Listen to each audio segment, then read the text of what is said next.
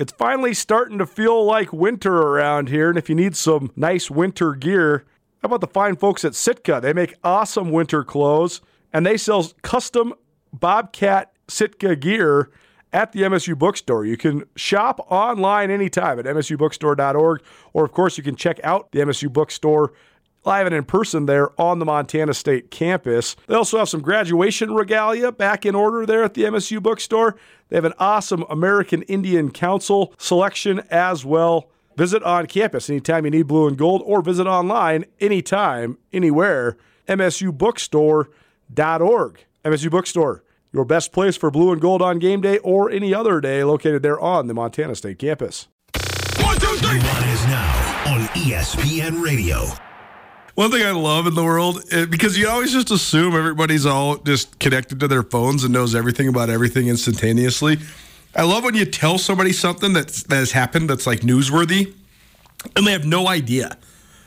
Like the other week, my wife and I went over to her grandma's house, and it was a Sunday. Her grandma was watching the Sac State Montana game that was getting replayed on TV. She had no idea that it wasn't live. She was totally watching it live, had no idea what was happening. It was awesome. I was like, I'm not going to tell you what happened. I'm, you can just pause it and we can you can watch the rest. it was great. But anyways, I just uh, earlier today, if you haven't heard, by the way, it's Nuanez Now, ESPN Radio. Thanks for tuning back in. Uh, if you haven't heard, Pink is coming to town. Pink's coming to Missoula. Now, I think Pink's cool. I certainly like went on her Spotify and listened to some songs, and I knew some, and, and then I listened to a whole bunch of other songs that uh, I that the song I know I just didn't know it was by her. I start reading more. Her second album sold 13 million copies. She sold 135 million records worldwide. That's like all time. I, I, bet you there's less than 50 artists ever that have sold that many records. That's crazy. I know record sales is becoming an antiquated measure of how famous somebody is, but anyways, so I just text my sister-in-law. I said, "Do you like Pink? Do we like Pink? I don't know if I like Pink." She's like, "Yes, I love Pink." Why? And I said she's coming to Missoula. All caps.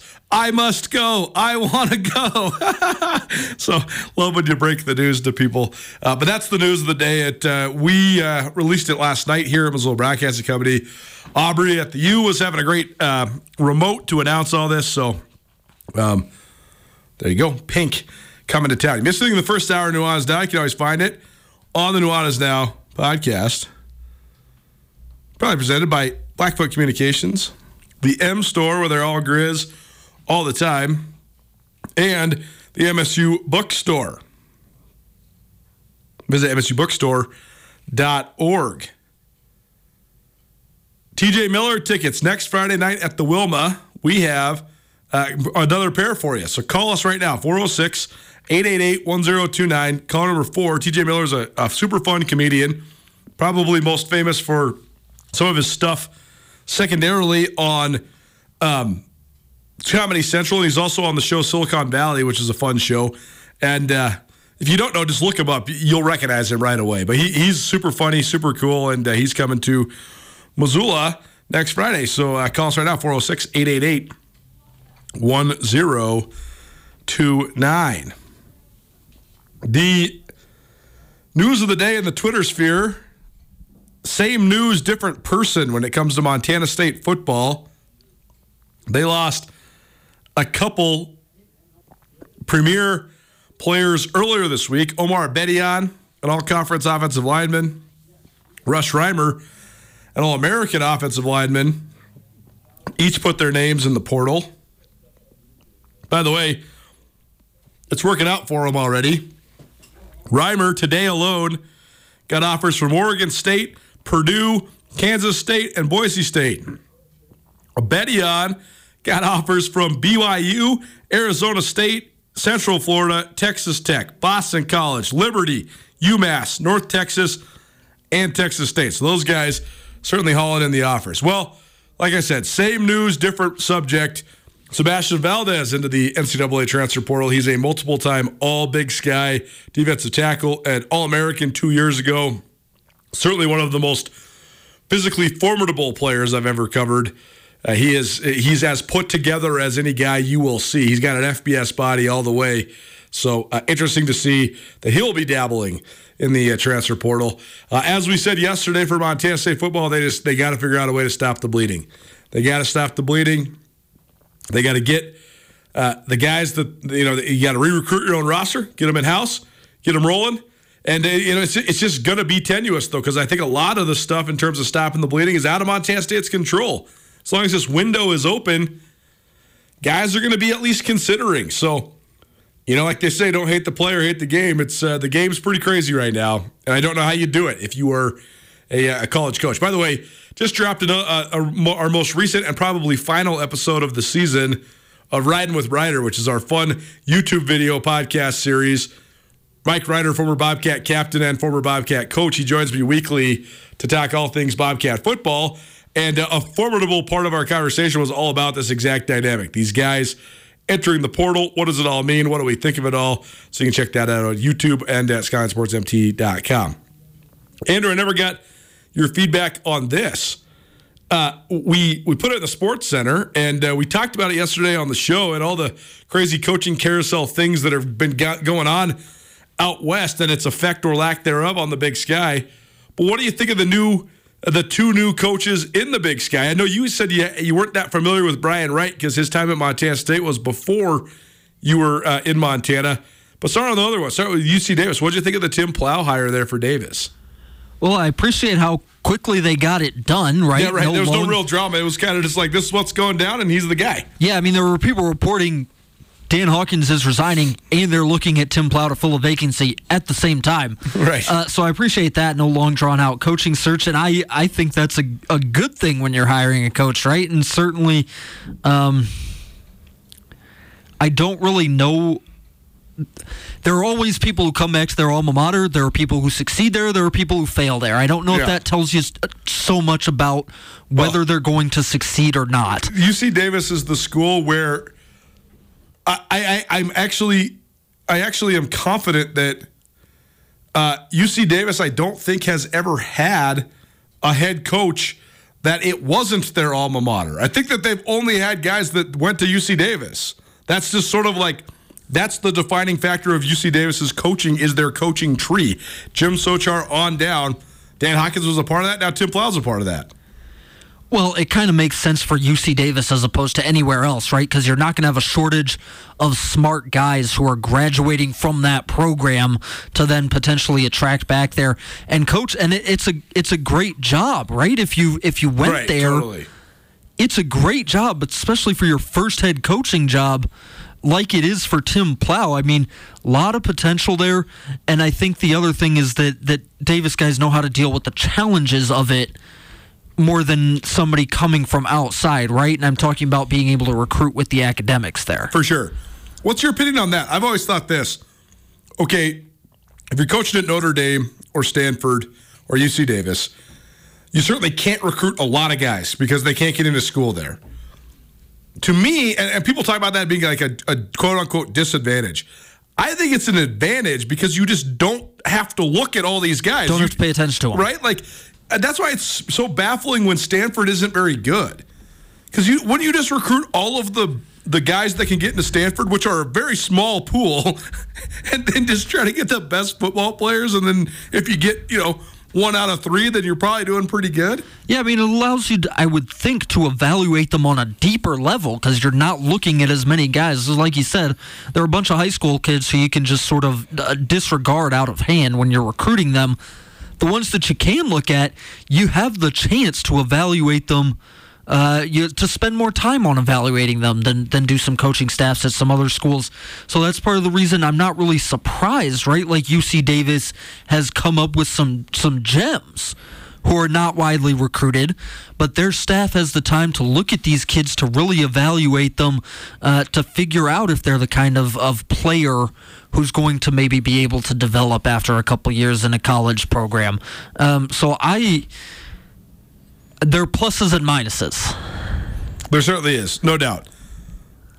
Thoughts on the NAU hire with Brian Wright? I mean, he's had success in the Big Sky. It's been a long time, though. I mean, 2010 seems like in your mind's eye to be not that long ago, but it actually was a long time ago. So where are we at with that one there at NAU? Well, I think the Brian Wright, and I don't know a ton about him, or I don't know him as deeply as you do, of course. Sure feels like a little bit of just a reaction to the Chris Ball Mm. failure, and I, I, you know, that's harsh on Chris Ball, who's a guy who we like, but For it's, sure. it's a, they they went in the opposite way of Chris Ball, right? Yep. Defensive coach. Now you have an offensive coach. That's right. You had a guy from outside the league. Now you have a guy who's been inside the league before, who's got a ton of those connections. Who, like you said, is a member of the the sort of old boys club, or at least has connections to it around the Big Sky Conference. So that part was interesting to me, and I I kind of like that uh, that idea of hiring, right?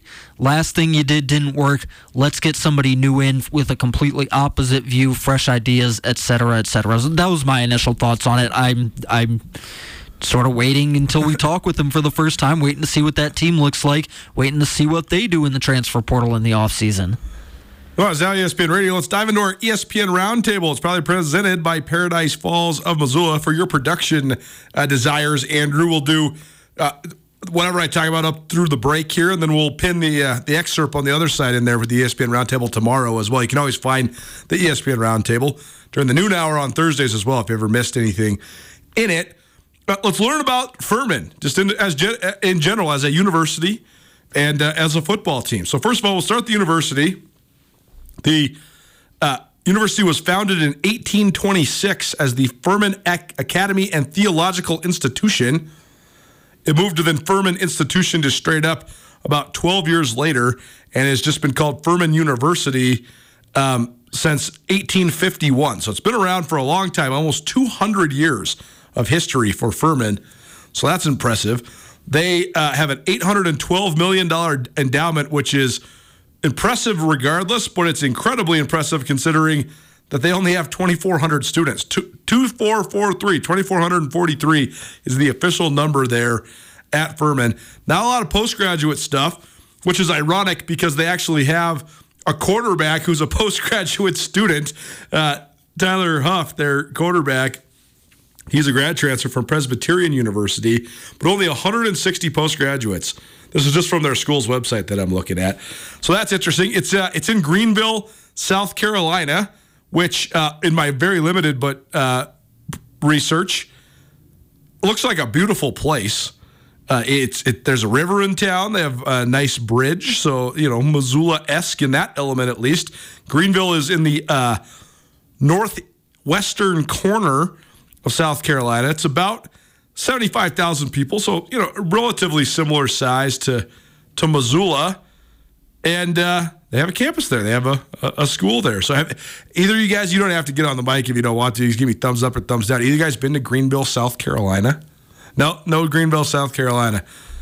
This sounds like a nice place. I don't, I don't know. It sounds like it would be a, a nice place. Uh, They they all said, and the guys I've talked to there at Furman, they all said they love living there. Great quality of life. There's a minor league baseball team there, I yeah. think. That's why I asked because I, I knew Safford's got his minor league stuff. You know, he's always going all around. Yeah, and it's close to Clemson. I've never actually been in that area. I, I don't think I've ever been to South Carolina, period, which is weird because I've been to all of the states around it.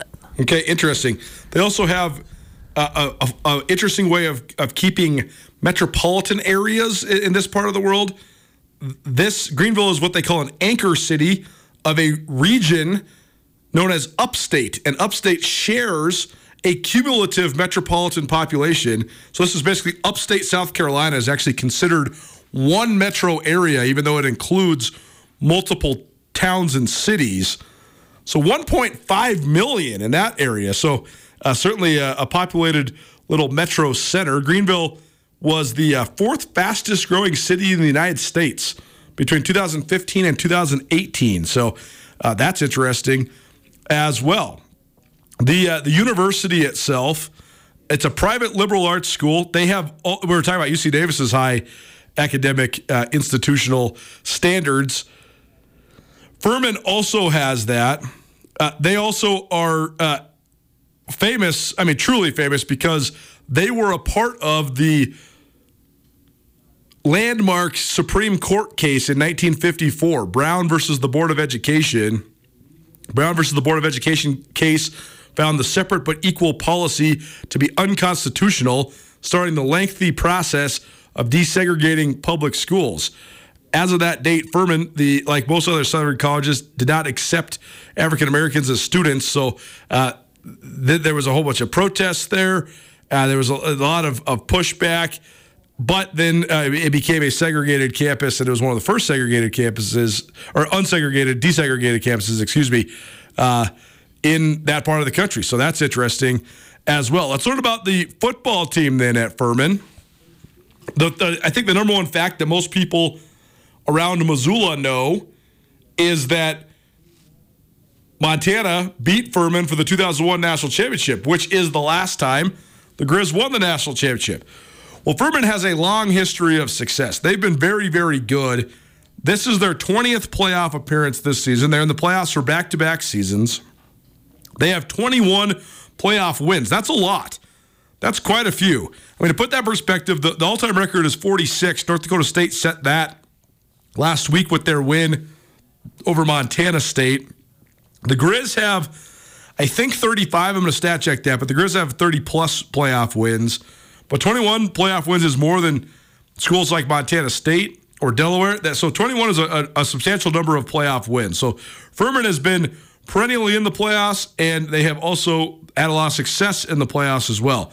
Their most recent SoCon title was their 15th, so that's also very good. We'll put that in perspective.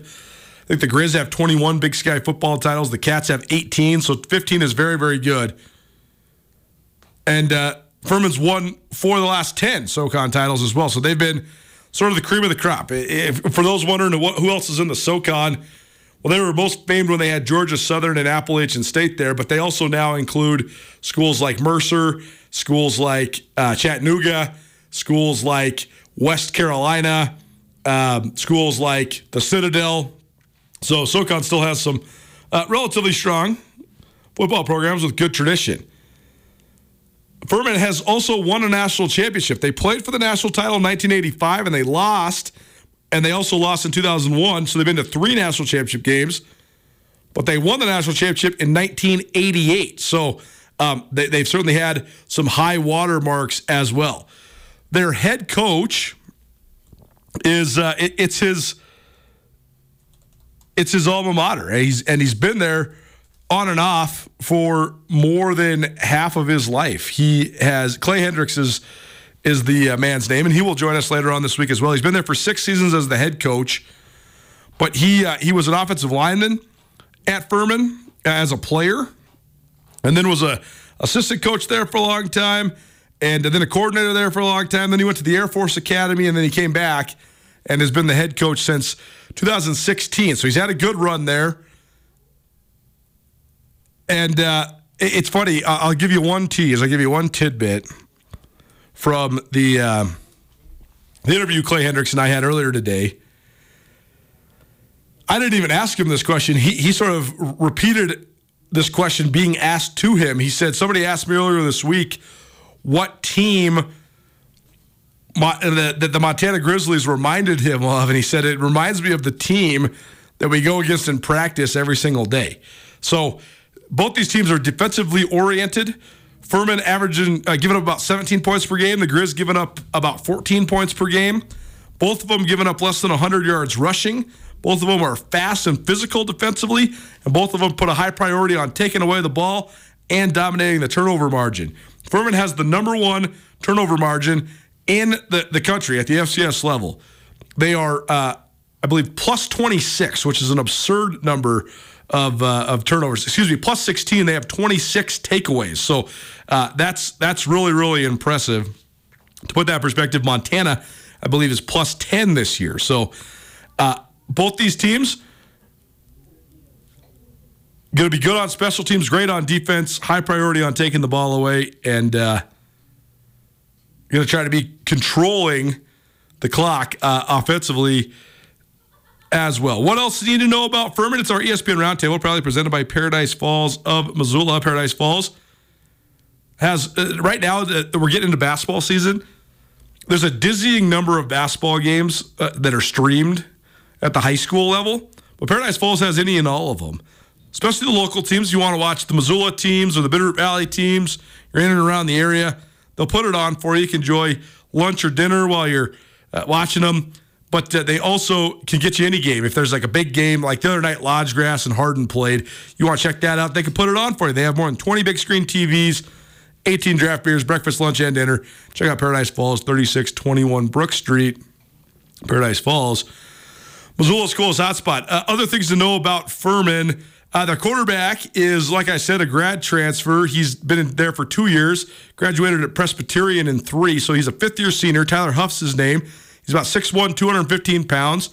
He's tough, hard nosed. Bobby Hauck really likes him. He's also uh, an Army Reserve guy. He's like an ROTC guy. He's got a military background. And uh, you could tell he's just a, a tough minded guy and a mature guy when I talked to him earlier today. So uh, that that's uh, a fun fold. And if you ask me like what defines the SoCon, it's it's different because the, the league has had so much influx and they've lost several of their, their primary teams like App State and Georgia Southern over the last you know 10 15 years. So I, I used to tell you that, it, that the conference was de- defined by speed and toughness. I don't know if you could still say that about the SoCon as a whole, but I do think that's what you could say about Furman. They they I did watch them a couple times in prep for this week, and they look fast and physical defensively, and they look really tough minded across the board. And I think that's what their head coach wants them to be. I think that's what he wants the identity of their program to be.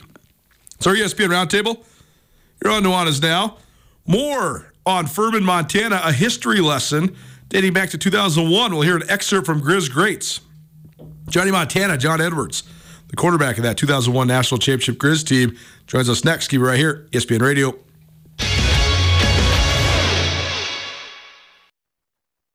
Jewelry Design Center is not your average jewelry store. The friendly, welcoming staff is so excited to be in Montana, and the craftsmanship, unique creativity, care, and artisanship you'll receive at the Jewelry Design Center is second to none. Is there anything you guys can't do? We don't cut diamonds. Okay, yeah. But we can facilitate that. Right. It's unique that we cast our own metal, we grow our own models, we hand carve, as well as use computer aided technology to design. We're pushing the limits of what we had previously thought was impossible. Jewelry Design Center, your jeweler for life.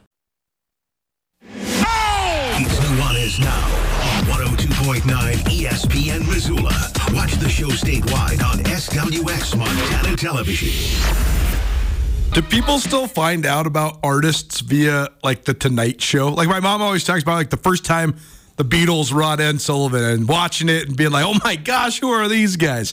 Does that still happen now?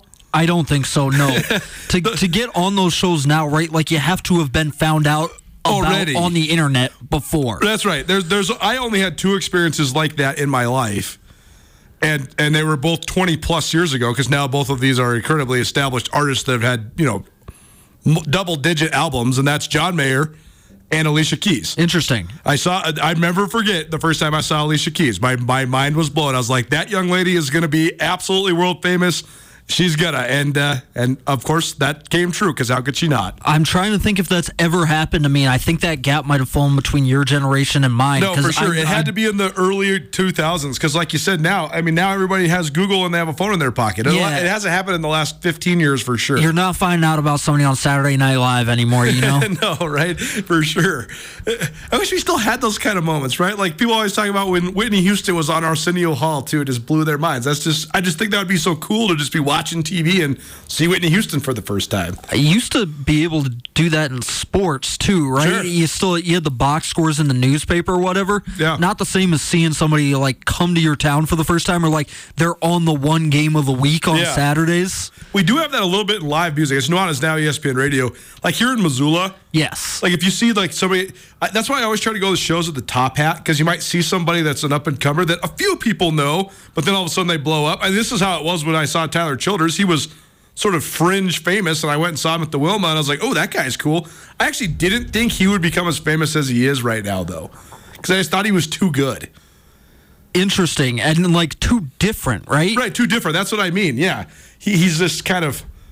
I don't know. He's not mainstream, even though he's very. I mean, he's an excellent songwriter. He's very Americana, but he's not mainstream. So I, I was surprised that he became, you know, like a stadium rocker. Yeah, you could write like a you could write a pretty long story about why that happened. Oh, you absolutely could. And there's so many different folds to it.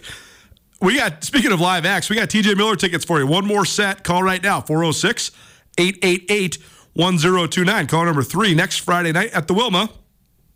TJ Miller, fun comedian here in town. Call number four 406 888 1029.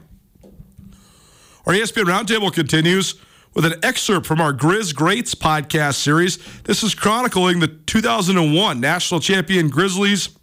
They beat Furman to secure that national championship, and uh, the Paladins are back in town to uh, this weekend on Friday night. Play that uh, excerpt for me.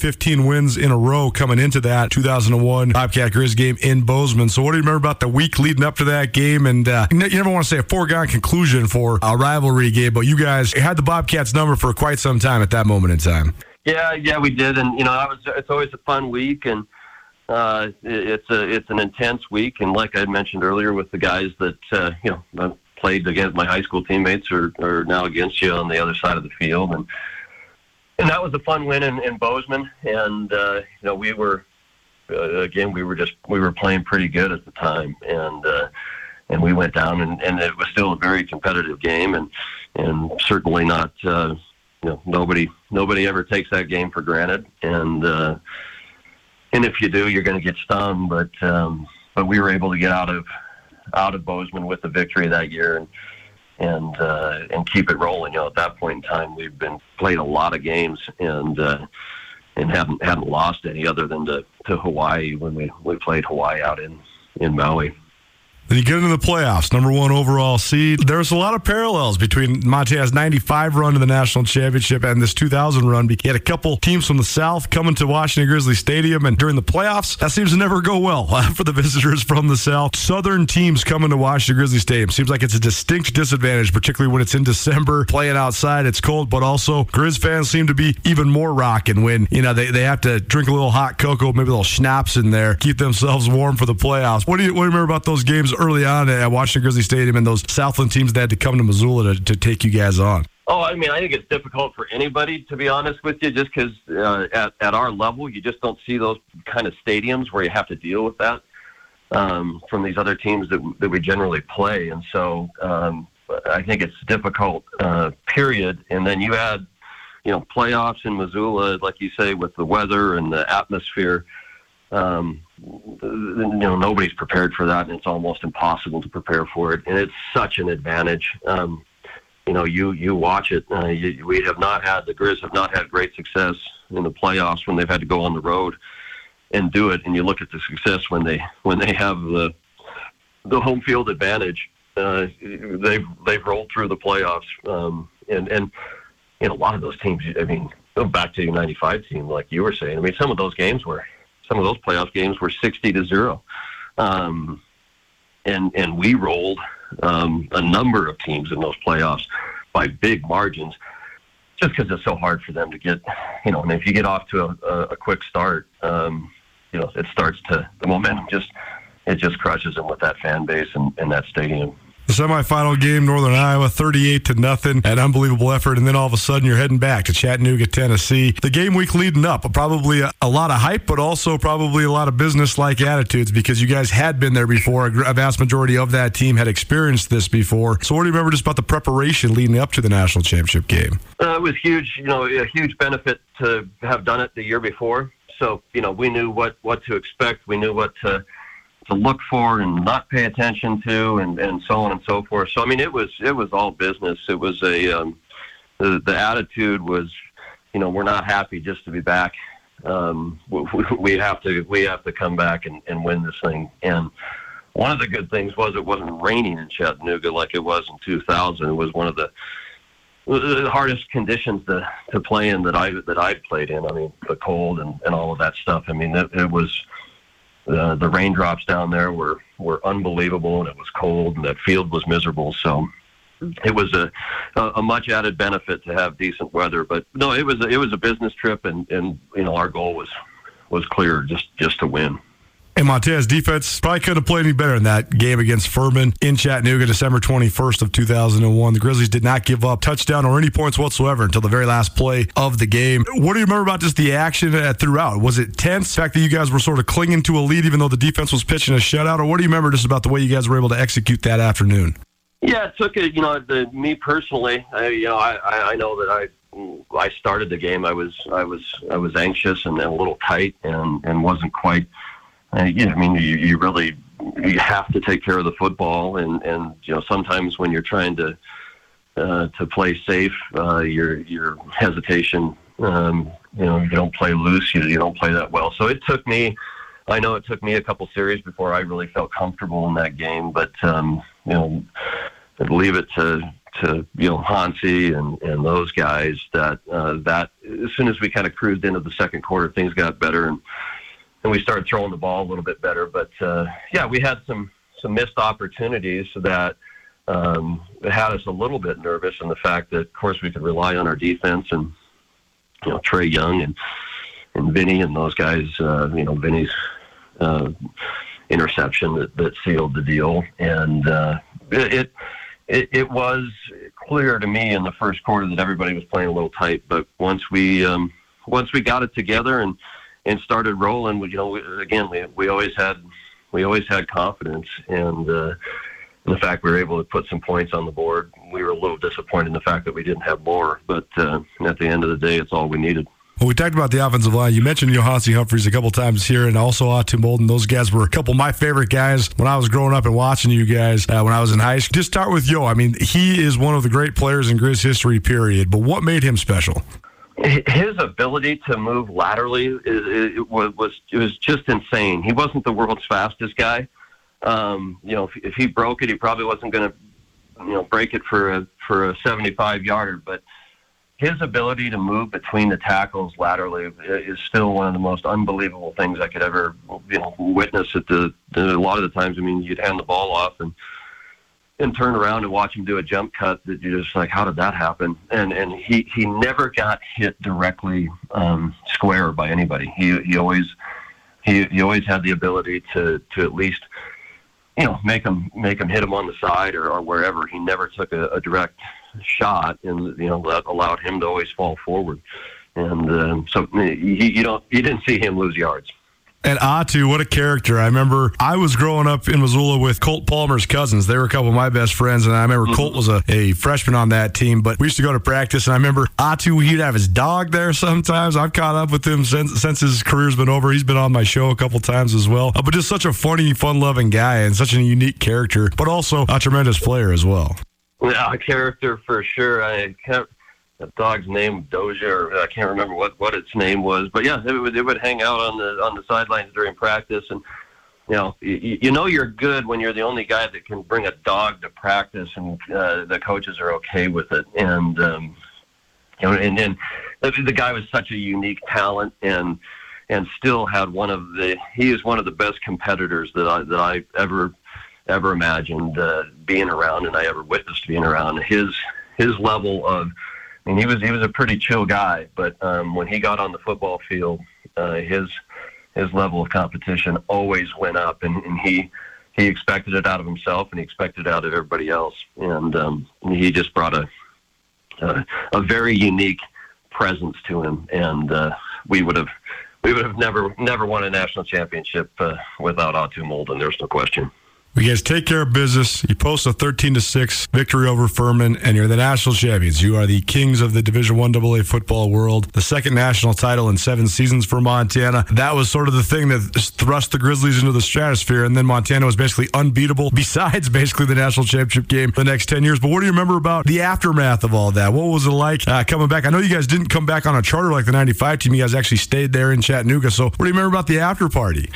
Yeah, it was an absolute blast, and uh, we, we did exactly what you'd probably think we did, and uh, and, and we had a we had a ball with with each other, and and uh, and I, I still remember as the clock was winding down, and looking at at uh, T.J. Okers on the sidelines. I was like, oh man, shit, this is really to happen, um, and, uh, and and it did, and and we we went out and had a ball and and we did it. Uh, we did it right. We did it right when we got back to Missoula as well, and for a for a couple of days, that was a great. Uh, it was a great winter break. I can I can promise you that.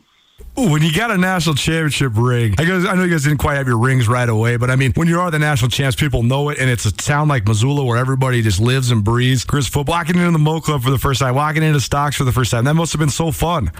It, it was. It was. Uh, yeah, it was surreal, and uh, you know, proud to bring that back uh, to uh, to Missoula, and uh, you know, we we have such great support in that town that. Uh, uh, we, we just you know I truly felt you know prideful to be able to bring it back and and uh, accomplish the same thing that the '95 team had done and uh, and I think they're on their way back of, of getting themselves back in position to, to to be in that game again.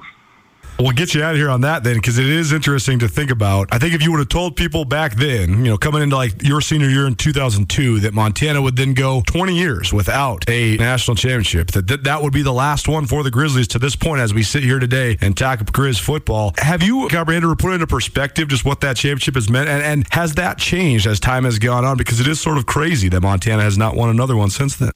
Yeah, it is. And, and you know what?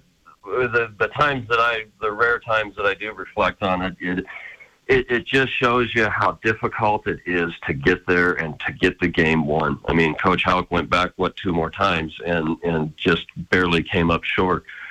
And um, it, you know, it's so much stuff has to happen um, and and has to go right to to get there. And um, you know, honestly, you have to rely on a little bit of luck at some point in time uh, to to get you there, and then to get the game won. And uh, uh, I would have never thought it would take uh, or be 20 years, and and I'm sorry that it's uh, that it has been, and I hope that that, that ends soon. But um, yeah, it, it, it just uh, everything has to has to go right, and um, it, it takes it takes the ball bouncing your way a, a couple of different times.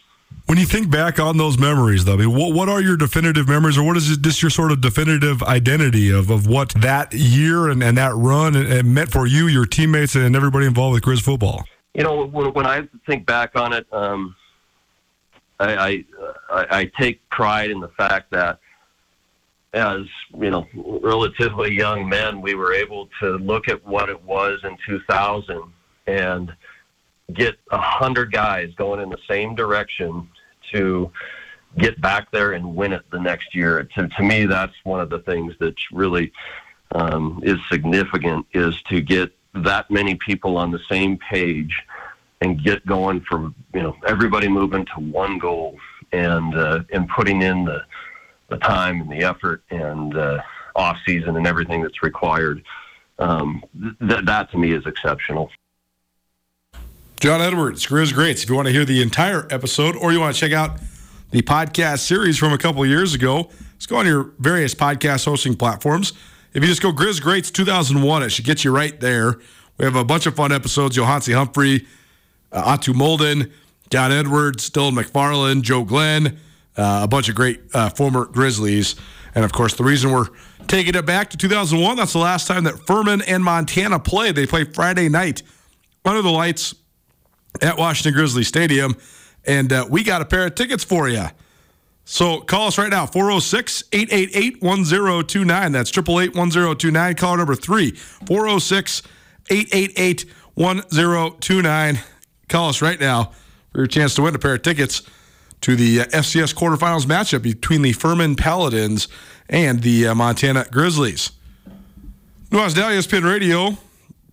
How about this actual game? We just learned so much about Furman and their head coach, Clay Hendrix, and their quarterback, Tyler Huff, and some history about the university and the football program and the Grizz Greats. Uh, you know, the last matchup with the Grizz.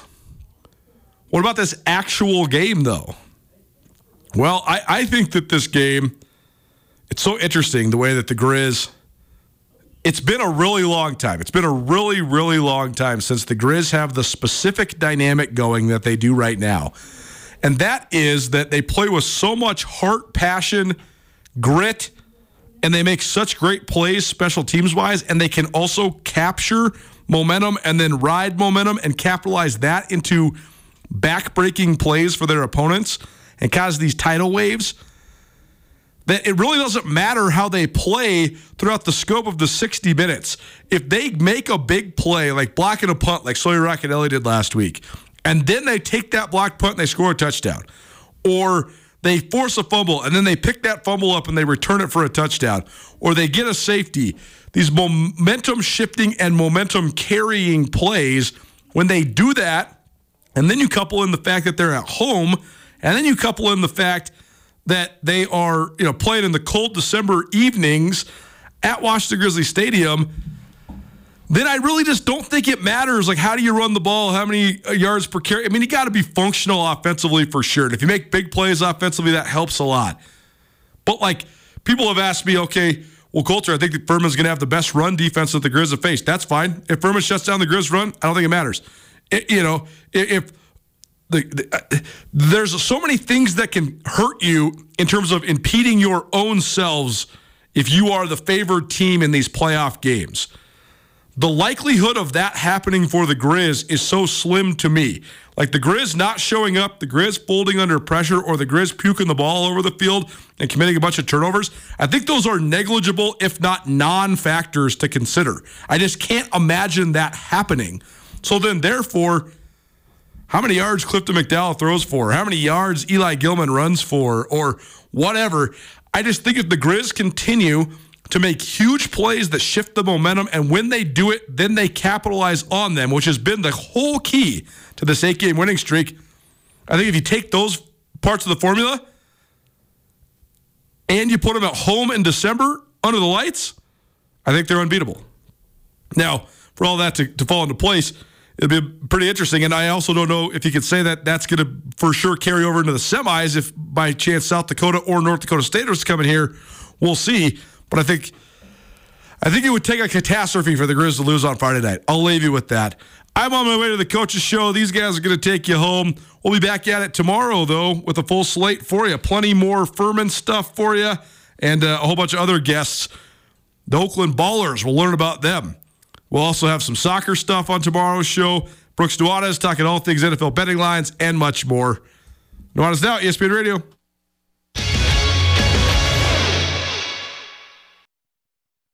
Are you having a bad day? Did you get hurt and it wasn't your fault? Are you in trouble? No matter what has you down, you can take action and help yourself by letting Schulte Law Firm help you. Schulte Law Firm litigates injury, criminal, and civil matters, providing expert advocacy in any situation. Here with Dwight Schulte from Schulte Law Firm. And Dwight, your father founded Schulte Law Firm in 1987 and since then has mediated more than 3,000 family law and divorce cases. Why is he so good at that sort of law?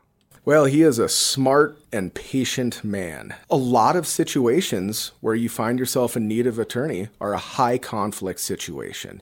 And it's really important, and it's a, a, a tenet of our firm that we work through litigious issues in a collaborative way. It's important at Schulte Law Firm that when we're litigating these very serious issues that impact people's lives, that we do so in a way that provides the best representation and the best result to our clients. And what we have found is that the best way to do that is to litigate these issues effectively while doing so with a high degree of professionalism. We can have these disagreements without making it personal. Visit jschultelaw.com. This is Nuanez Now on 102.9 ESPN Radio Missoula. Question I have Where did Mary J get her wigs back in 2001? Because we're watching the music video for that song, Family Affair by Mary J. Blige, coming back here on Nuanez now, and she is rocking some incredible hair pieces. Angles to them, uneven, orange and gray and black and everything. What's up, everybody? Uh, Nuanez now here on 102.9 ESPN Missoula as well as SWX Montana in the ESPN MT app. Colter Nuanez running off to check out Bobby Hauck's coach's show down at Finn tonight. Andrew Houghton bringing you home here just for another minute on Nuanez. Now we're listening to music from the early 2000s because the uh, the playoff game in the state of Montana this week. Grizz hosting Furman on Friday night. Friday night lights at Washington Grizzly Stadium. And of course, those two teams met in the 2001 national championship game, won by Montana. Still the Grizzlies' last national title, and they've had chances since then. They've got a chance this year, at least, to go back to Frisco. Thanks for being with us today. Great show for you. Remember, you can catch everything on the Nuanez Now podcast, brought to you by Blackfoot Communications, as well as the M Store and the MSU Bookstore. Just search Nuanez Now on all your favorite podcast platforms. Today, we caught up with Sam Herder, national FCS expert from Hero Sports. Also had MSU volleyball coach Matt Houk. MSU volleyball still playing uh, in the uh, semifinals of a postseason tournament. We also caught up with Mike Anderson from Grizz Hockey, talked a little bit about Furman, caught up with quarterback John Edwards, who led the Grizz to that 2001 national title. We'll be back at it tomorrow. Till then, thanks for listening. Colter Nuanez from ESPN Montana here, and the M Store proud to present our Nuanez Now podcast each and every day, available on all of your various podcast hosting platforms. One of their awesome partners, a guy that really is uh, helping spread the word about the M Store, is Grizz All American Junior Bergen. What's up, man? Thanks for coming in. Yes, thank you for having me. First of all, you got a cool T-shirt. Uh, What's it like being on a T-shirt? You're a kid from Billings, Montana, so that, Yeah. must, that must be kind of surreal knowing there's a T-shirt of you at the M Store. Yeah, it's pretty cool. Um, I went to a couple basketball games back home, and uh, I saw some kids running around with I the shirt it. on, and it was really surreal. It was a cool moment, cool experience for sure. That's so cool. You guys do such a good job of embracing how much the community loves you. But when people are looking up to you like they do, I mean, they think, I mean, you're the man right now for the University of Montana. What's that like being a Montana kid? Um, it's different for sure. Um, you know, growing up, you kind of look up to guys like who are in the NFL and stuff like that. But um, you know, it's just great to have a, a positive influence on these kids' lives. Um, you know, I just want to make sure uh, I set the example and lead by example and give them someone to look up to. Go check out the M Store. They're located there at the corner of Higgins and Broadway here in the city of Missoula. And you can also visit anytime online, montanamstore.com. They have all the latest and greatest, a whole bunch of original Grizz gear. And of course, they have Junior Bergen t shirts. Junior Bergen, proud partner with the M Store, as well as us here at uh, ESPN Montana. Thanks for swinging by, man. Yes, sir. Thank you for having me. The M Store, where they're all Grizz all the time.